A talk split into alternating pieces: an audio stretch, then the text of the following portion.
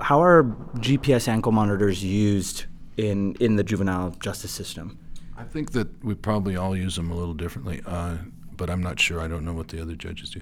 But uh, uh, two ways, really. Uh, number one is to ensure or try to ensure that a minor goes to school, uh, doesn't use drugs, goes to work if he has a job, stays at home when he's not in school, uh, so he's not out in the street running around. And it's an alternative to de- to detention, obviously. Um, it's it's a form of control without detention. If someone is is arrested and it's not a serious crime, um, and I think that he can do okay at home, oftentimes we'll put him on GPS. Is the GPS monitor appropriate for all cases, or is it kind of you look for specific types of crimes or certain types of offenses um, to decide, oh, I'm going to put a kid on GPS? It's probably appropriate for all cases. Uh, personally, I don't. If if a minor, if a youngster is is on a, say he stole uh, some booze from Safeway. I mean, that's a crime we see a lot. Um, you know, that kid's not usually going to go on GPS, but he could if he comes into court and, and he's getting straight Fs, and his mother says I can't control him, and he's smoking weed, and the only thing he got caught for was stealing some booze from Safeway. Well, you know, we might need a little more structure, so we'll put him on GPS. We also use home supervision, which is a form of GPS without the monitor. So uh, that's I, I tend to use home supervision for the less serious cases because it doesn't have the 24/7 monitor on it. But actually, it's really good for a lot of kids too. What are some of the downsides, though, for, for a young person or even just for their families? Um, I think anybody who's 15, 16, 17 years old wants to be free and doing whatever they want to do. And if they don't have that freedom, they feel like they're essentially detained, even though they're not detained in a juvenile facility, they're detained at home. So that would be a downside. Another another downside is that um, parents don't like it because they have to pay for it. So that's a downside. But they pay less for that than they do for juvenile hall detention. So I guess kind of uh, offset one against the other. How much is it um, to be on GPS? Let's say daily. I'm thinking it's it's in every dispo report, but I think it's maybe seven dollars and something a day. I think uh, we can check that when you leave if you want. How easy is it to violate on GPS? Like what you know, and what are some of the more common mistakes you see a young person make when they're when they're on the ankle monitor? technically, you have to charge every night. You have to charge your GPS. You have to plug it into something and charge it. And a lot of kids don't do that, whether they don't want to do it or they think they'll get away with it to not do it, or they just forget.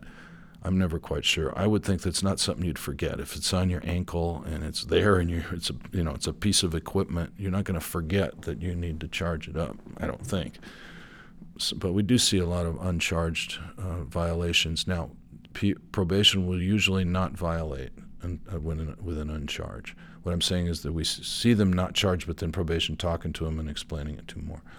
Um, very common uh, violation is using uh, smoking weed or, or using some sort of drugs.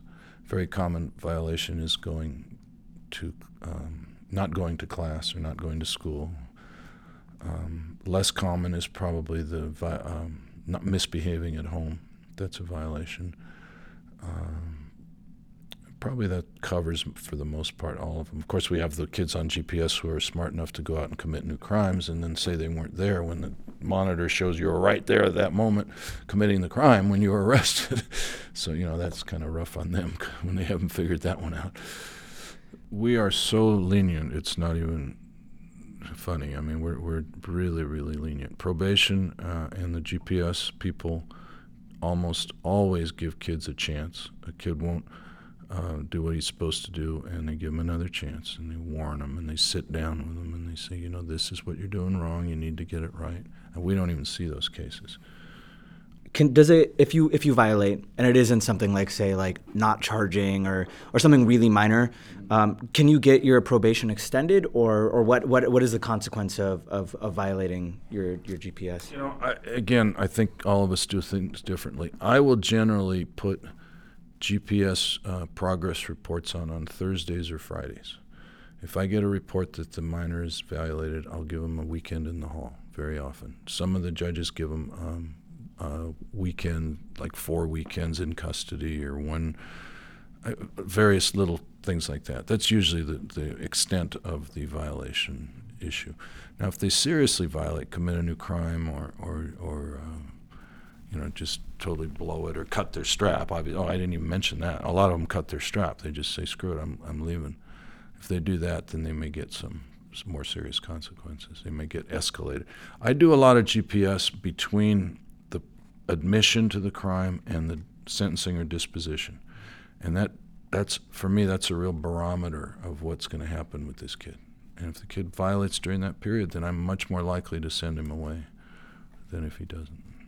When you're when you're up there and you're you're looking at um, a young person and trying to decide like is this is this an appropriate case to give the GPS? What are some of the questions that you ask yourselves? Like, are there is there like a is there like a bar standard where you're like, you know, if I answer these three questions with a yes, I'm I'm got to give this kid GPS, or is it pretty is it pretty individual? what I look at are the school performance, uh, family performance in in the home, uh, use of drugs. Principally, those are the those are the three main ones. Oh, the seriousness of the crime, obviously. Yeah, I mean, if you're going to rob somebody with a gun or shoot somebody, you're probably not going to get out on GPS. But if you're uh, most of the other crimes, I'll think about GPS. We we've spoken to a couple of, of public defenders who've said that it's overused. How would you respond to that? if you sit in that courtroom for a long time, you really see how every minor that we have, or virtually every minor that we have, tests the limits constantly. And these are limits that are a little harder than just sending you home. And we have a few, pl- we have placements that we can send the kids to. Um, some are close by, most are farther away. We have camp, but you know, we save those things, the camps and the placements, for the more serious criminals, or criminals, they're not criminals, they're juveniles who commit more serious crimes. Uh, so what's left? That's it, basically. Other than that, we just have probation. And we can just send them home on probation and say you're on probation. Well, then you get a probation officer who's got 60 cases and might call you once a month to see how you're doing. Uh, you know, at GPS, we have a paid staff that's on looking at these monitors 24 7, and they know exactly where you are. I think it's effective.